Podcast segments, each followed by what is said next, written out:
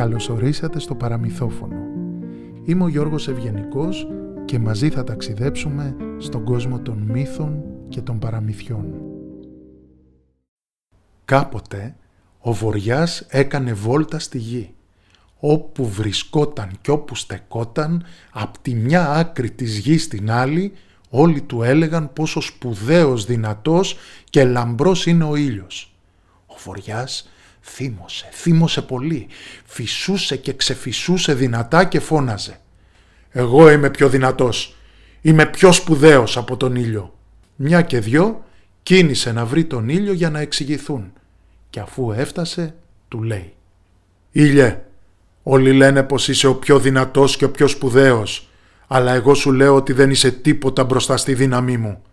Γι' αυτό σε καλώ να παραβγούμε στη δύναμη». «Ευχαρίστως», λέει ο ήλιος. «Όρισε εσύ τον αγώνα». Ο Φοριάς κοίταξε κάτω στη γη και είδε έναν άνθρωπο να φοράει το πανοφόρι του και να περπατάει. Λέει τότε ο Βοριάς στον ήλιο. «Βλέπεις εκείνον εκεί τον άνθρωπο». «Τον βλέπω», είπε ο ήλιος. «Όποιος καταφέρει να βγάλει το πανοφόρι του θα είναι ο νικητής». «Πολύ καλά», λέει ο ήλιος. «Ξεκίνα εσύ πρώτος». Ο Βοριάς άρχισε να φυσάει.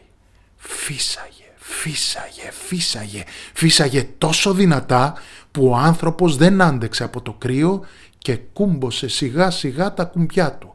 Σήκωσε τους γιακάδες, έβαλε τα χέρια στις τσέπες του, κουλουριάστηκε και δεν έλεγε να βγάλει το πανοφόρι από πάνω του. Όσο ο βοριάς φύσαγε, τόσο εκείνος φυγκόταν και κουλουριαζόταν. Ήρθε η σειρά του ήλιου. Ο ήλιος έριξε απαλά απαλά τις πρώτες ακτίδες του και ύστερα έριξε τις δεύτερες.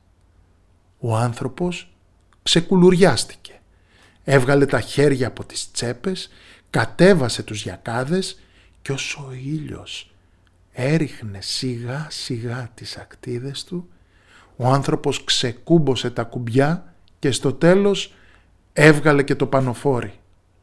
Ο Βοριάς παραδέχτηκε ότι ο ήλιος είναι ο δυνατότερος και κατάλαβε ότι με το μαλακό κερδίζεις περισσότερα και όχι με την αγριάδα.